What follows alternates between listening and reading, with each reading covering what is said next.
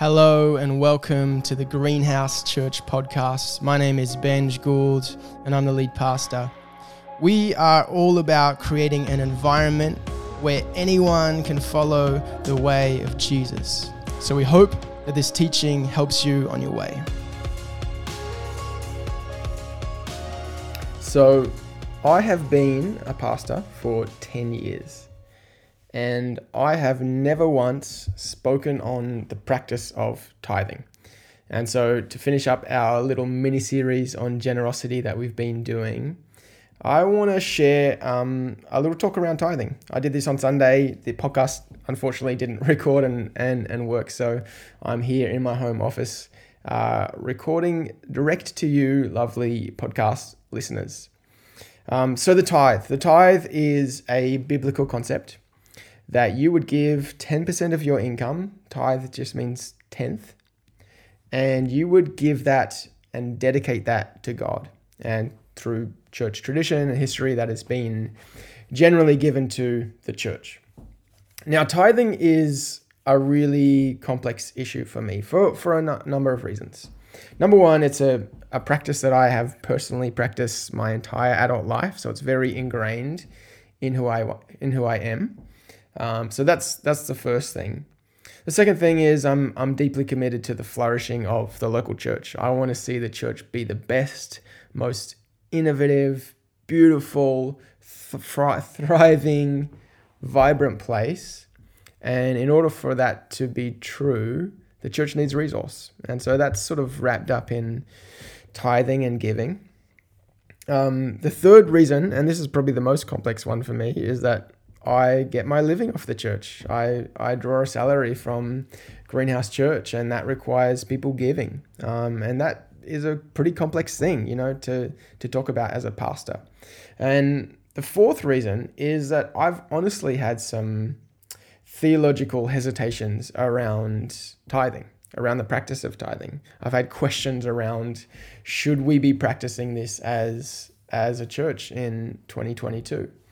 And so it's been difficult for me to kind of pass out those different parts of myself, you know, my, my personal interests and my salary, um, you know, my, my interest in the church doing well, um, you know, passing out what the Bible actually says, and just thinking about how how helpful and how um, practical the practice of tithing has been for Mel and I. So it's taken a while to unfurl those things. I'm, I'm kind of kind of glad that I got forced to write this message because it really forced me to tease those things out.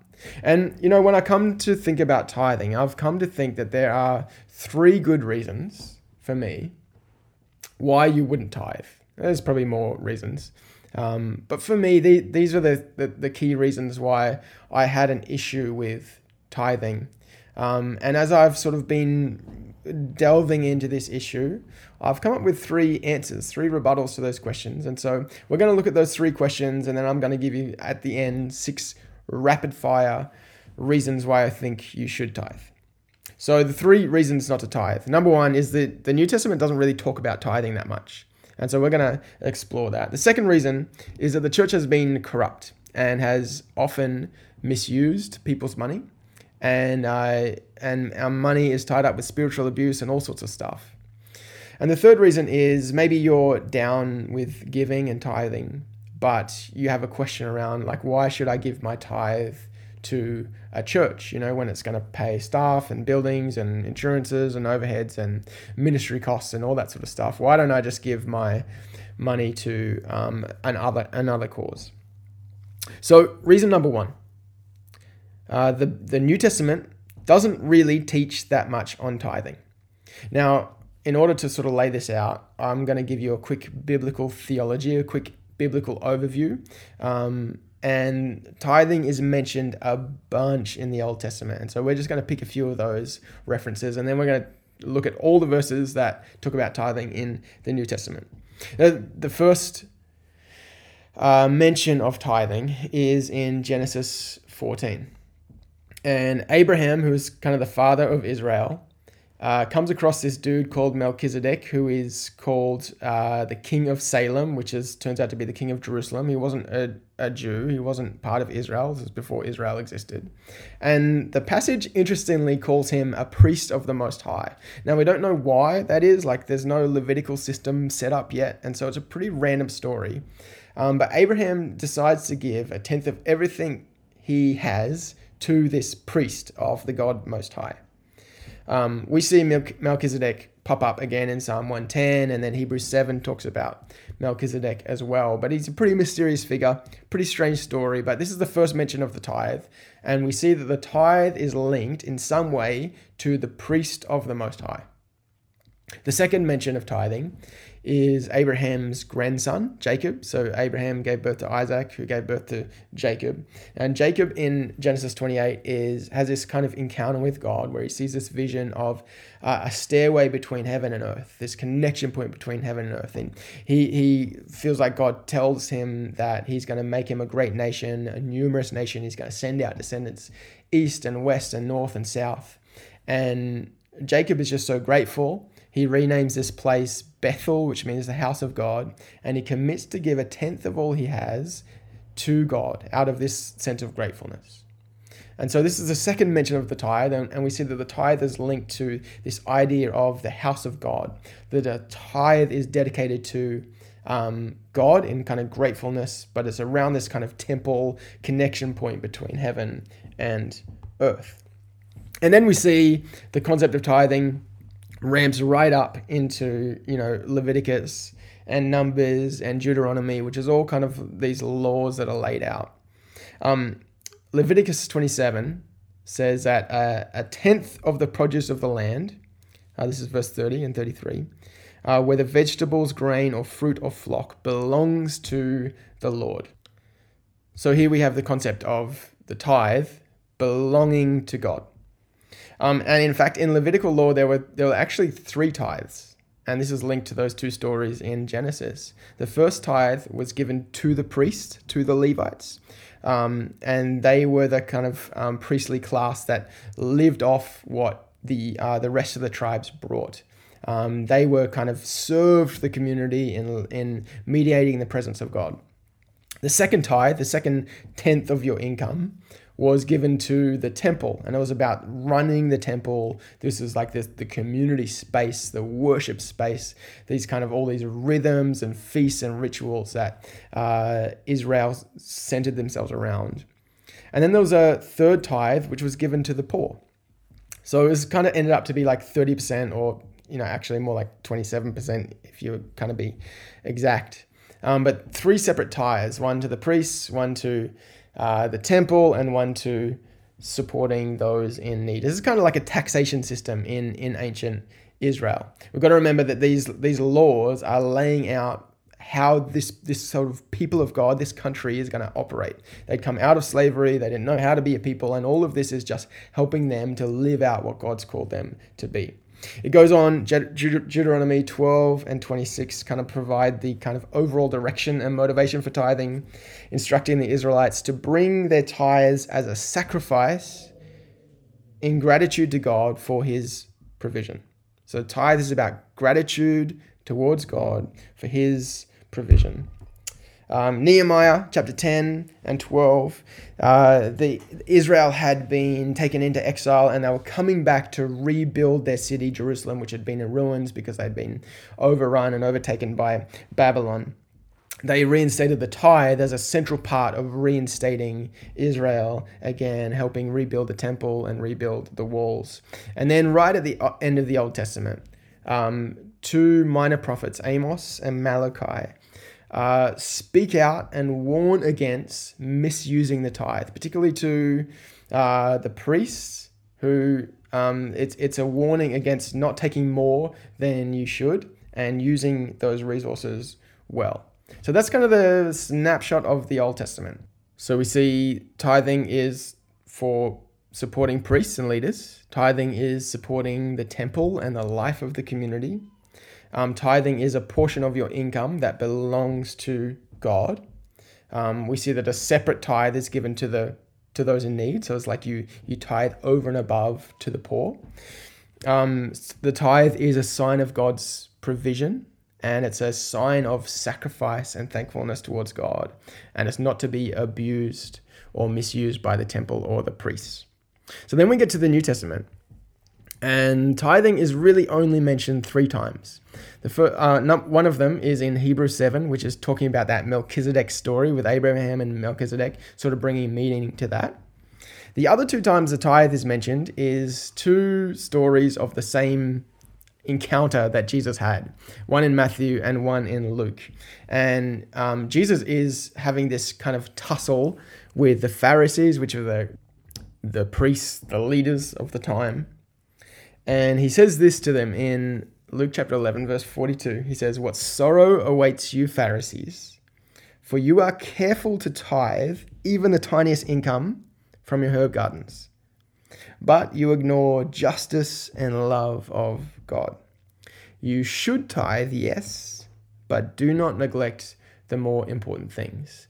And so we, what we have here is Jesus laying out this like assault against the Pharisees, saying, You're so careful to tithe even, you know, the, a clip of oregano from your kitchen table, um, but you're ignoring justice. You should tithe, yes, but it's there's there are more important things to put your heart towards as well. He's warning against them kind of doing the right thing on the outside, but it not being aligned with love of God and love of neighbor. And so this is really the only time that we have in the New Testament um, that talks about the tithe. It's pretty shaky ground, honestly, to to kind of build theology off. It's one instance of Jesus saying you should tithe, yes, but it's in the context of Jesus railing against the Pharisees. Um, Paul doesn't teach on tithing, but what we do have in an overwhelming sense in the New Testament is not so much teaching on tithing, but definitely teaching on generosity. And Acts chapter 2 and chapter 4, which is like the, the, the, first church was planted after the resurrection of Jesus.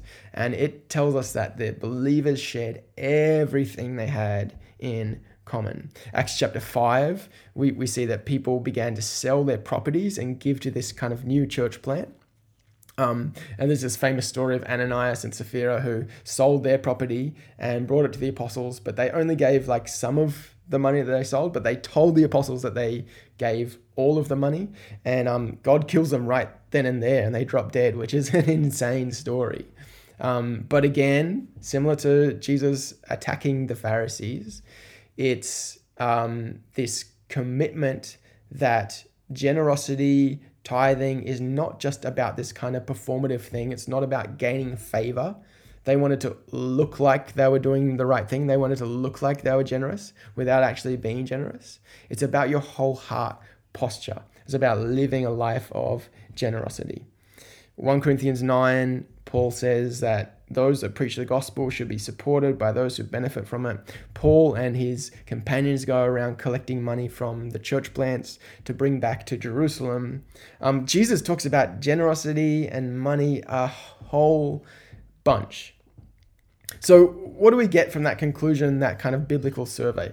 Well, I think that the Levitical law around, you know, all those different types of tithes don't actually apply to us. Of course, we can draw wisdom from them. Of course, we um, should learn from them, but we are not bound by them. We don't live in the country of Israel. We're not Jews.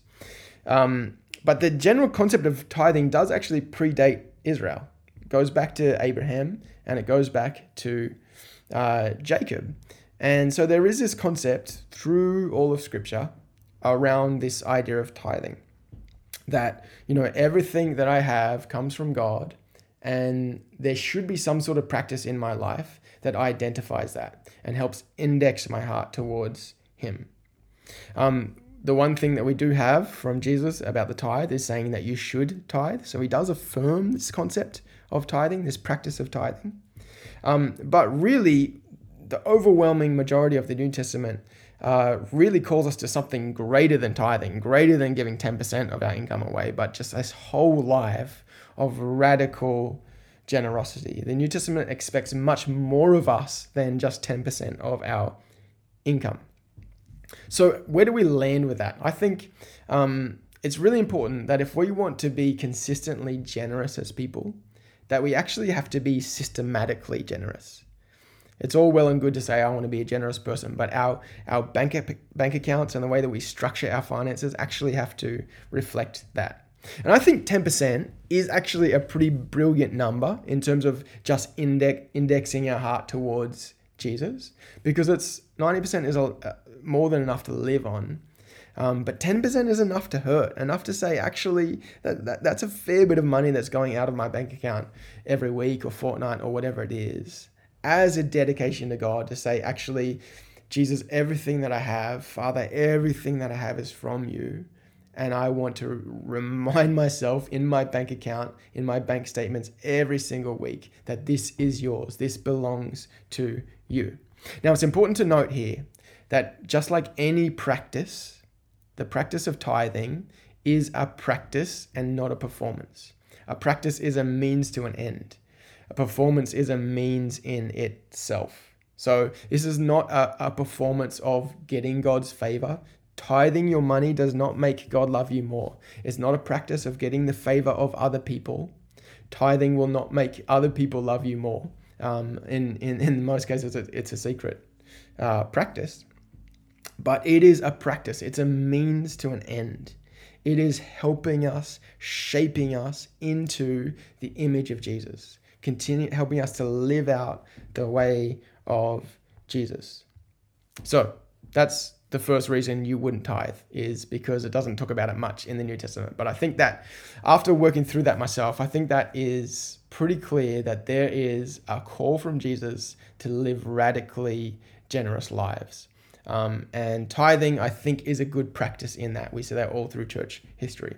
Um, uh, number two, the reason, the number two reason that you might not want to tithe is because the church has had a history of corruption. Um, the Catholic Church in kind of the 1500s uh, did this real dodgy thing where they started selling what they called indulgences. And you could go to the Catholic Church down the street and you could buy an indulgence which would reduce your time in purgatory. Now, purgatory is this Catholic idea of the space between when you die and when you kind of get to heaven. And the whole idea is that, you know, when I die, I'm still uh, selfish, uh, but selfishness has no place in the kingdom of heaven. And so that, they'll think about that idea and think, man, there's no way that I can just like automatically change overnight. I'd, I'd be a whole new person. But purgatory is the process of like purgation, purging you of your sins, the parts of you that actually don't have a place in heaven. So, anyway, you could go and you could buy an indulgence which would reduce your time in purgatory or reduce the time of a loved one in purgatory, which um, that is a pretty, pretty uh, rotten practice, I think, and uh, pretty spiritually abusive, which is, you know, one of the main reasons that triggered the Reformation, which happened in the 1500s with Martin Luther and Calvin and the likes. Um, maybe closer to home or, or in more modern history, you might have heard the prosperity gospel, which is basically preachers, ministers saying that if you give to my ministry, if you give to our church, then you will receive back financial blessing, or you will receive back healing, or you will receive back a private jet, or whatever it is. Um, and that is just straight up unbiblical. Uh, there's nowhere in, in, in scripture that teaches that if I give God $10, he will give me 100 back. That's just not the way it works. There is principles of sowing and reaping, but it's, it's not one for one like that. And um, honestly, that has caused a fair bit of spiritual harm and abuse in the lives of people throughout modern history. Um, so my answer to this, you know, a, a, good reason not to tithe is because the church has had corruption in it. Um, my answer to this is if you are going to tithe to a church, you are going to want to be pretty sure that you trust the church, you trust the leadership, you trust that there's good governance in place, you trust that there is transparency, um, good decision making processes. That's why we're doing things like the green room, which is coming up um, very soon, because we want to actually just continually be open and transparent about the way that we are spending our money and making decisions. Reason number three um, and this is for me one of the most compelling ones that you know maybe you're down with being generous, maybe you're even down with giving away 10% of your income. Um, but you might think, why would I give to a church which has uh, staff, buildings, insurance costs, ministry costs, all sorts of stuff when I could just give that money directly to someone in need. I could give it to, you know, a charity. I could give it to Shoebox Revolution or Compassion or the Salvation Army or whatever it is. Um, and I've got a few responses to that. Number one, any charity that you give to also has overheads to pay for. They also have staff. They also have buildings. They also have insurances to pay. So there's one thing. Um, in the Bible, and particularly in the Old Testament, the tithe is dedicated to God, not actually dedicated to those in need. Now, the church obviously should help those in need, um, but first and foremost, that 10% is dedicated towards God, right? So that's an important thing to know that it's not just money to give away to those in need necessarily. Um, the, the second response I have to that is what actually is the best way to help someone in need? I could give our tithe of whatever it is, 100 or $150 a week to someone in our neighborhood in need, and that would drastically change their life. Um, and it's a worthwhile thing to think about. Um, but there are big problems to be solved in the world, big societal, systemic problems in our world slavery, um, hunger, inequality, uh, access to education, isolation, people's sense of purpose and meaning in life. There are big issues that people are facing in our world, and we should always help the person in front of us. Absolutely. But if we are to continue to bring the kingdom of God here on earth as it is in heaven, it actually requires change on a structural societal level. And the way that you change structures and societies is actually by changing people. And the way you change people is through community, it's through the practices, it's through becoming more like Jesus. And so, in order to change those things, the best thing we can do is to have more people more like Jesus. I love that idea that actually that's what the church is here to do. We're, we're here to help one another follow the way of Jesus into the restoration of our neighborhoods the best way for me to change my world is to continue to follow and form my soul in the way of Jesus. Money is not the only thing that people need. There's that story of Peter and John where they're walking into the temple and there's a beggar and he's asking for money. And Peter says to him, Silver and gold I do not have, but what I do have, get up in the name of Jesus and walk. And he's healed. That people need healing and community just as much, if not more, than they do money. The other response I would have to that question around, you know, just giving my money to the to a charity instead or whatever it is, is that we actually get to be gospel patrons, funders of the kingdom of God. John Rinehart says anything great that breaks out in the world has a funder behind it. Any great company, any great movement, any great church, any great kingdom movement has a funder or funders behind it. Even Jesus, when he walked around, he had these funders, this, this crew of um, wealthy women we see in Luke chapter 8 that funded his ministry. He was God on earth. He didn't need money, but he still had backers and financial funders. We are part of this generations long movement of God that has done more to shape the history of the world, more to do more that uh, that has shaped more social good than any other company, empire, movement, country, charity in the world. Because it's out of Christianity that the idea of racial equality has come. It's out of Christianity that the idea of gender equality has come. If you look back over the history books, it actually comes back from the way of Jesus. It comes back to the Judeo Christian ethics. The first hospitals ever created in the world were started by the church. Foster care and adoption was started by the church in the Roman Empire when people would put uh, their babies out to die because they didn't want them. They didn't want a girl or they didn't want that certain child.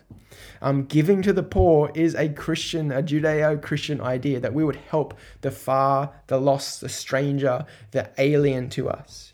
Um, education for all was actually really led by the church. These early churches in the first century were little learning communities where Even women who couldn't get educated, even slaves who didn't get educated, could come in and learn the way of Jesus. They were like the first schools open for all. It was the church that's led abolition for slavery. It's the church that started overseas aid and mission. That's invented by the church. The church, through history, has been the vehicle of more social change than any other institution, government, or movement.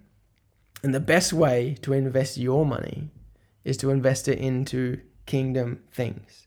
The church has outlasted the best companies the greatest of institutions, the mightiest of empires, and it will continue to last, outlast any company, country, whatever it is.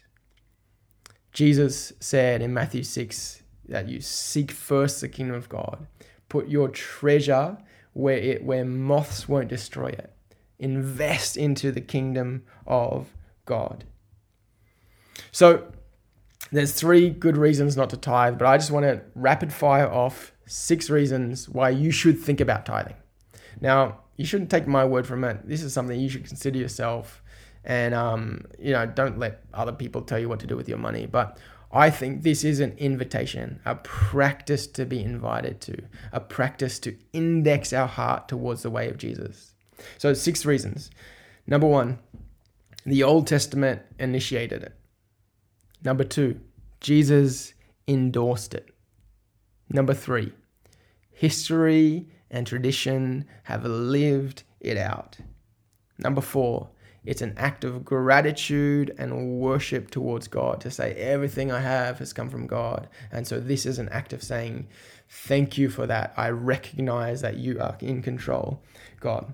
Uh, number five, it's a practice of saying, money is not in control of my life that I hold my money, it doesn't hold me. And so that weekly giving away of money is a way of indexing my heart away from the pool of money running my life.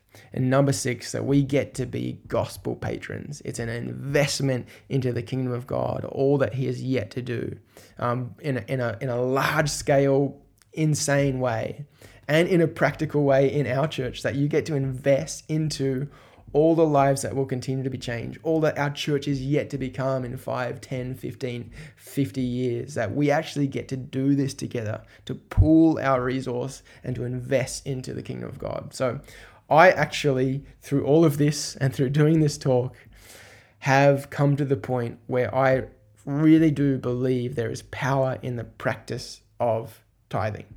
Now, it's simply that it's a practice, it's a means to an end but it's worthwhile considering what means to an end is God inviting you into. And maybe you're thinking, man, 10%, that's just so much right now. Well, what can you start with? Maybe it's 1% or 2% or 5%. But what practice can you instate that helps you continue to index your heart to the way of Jesus?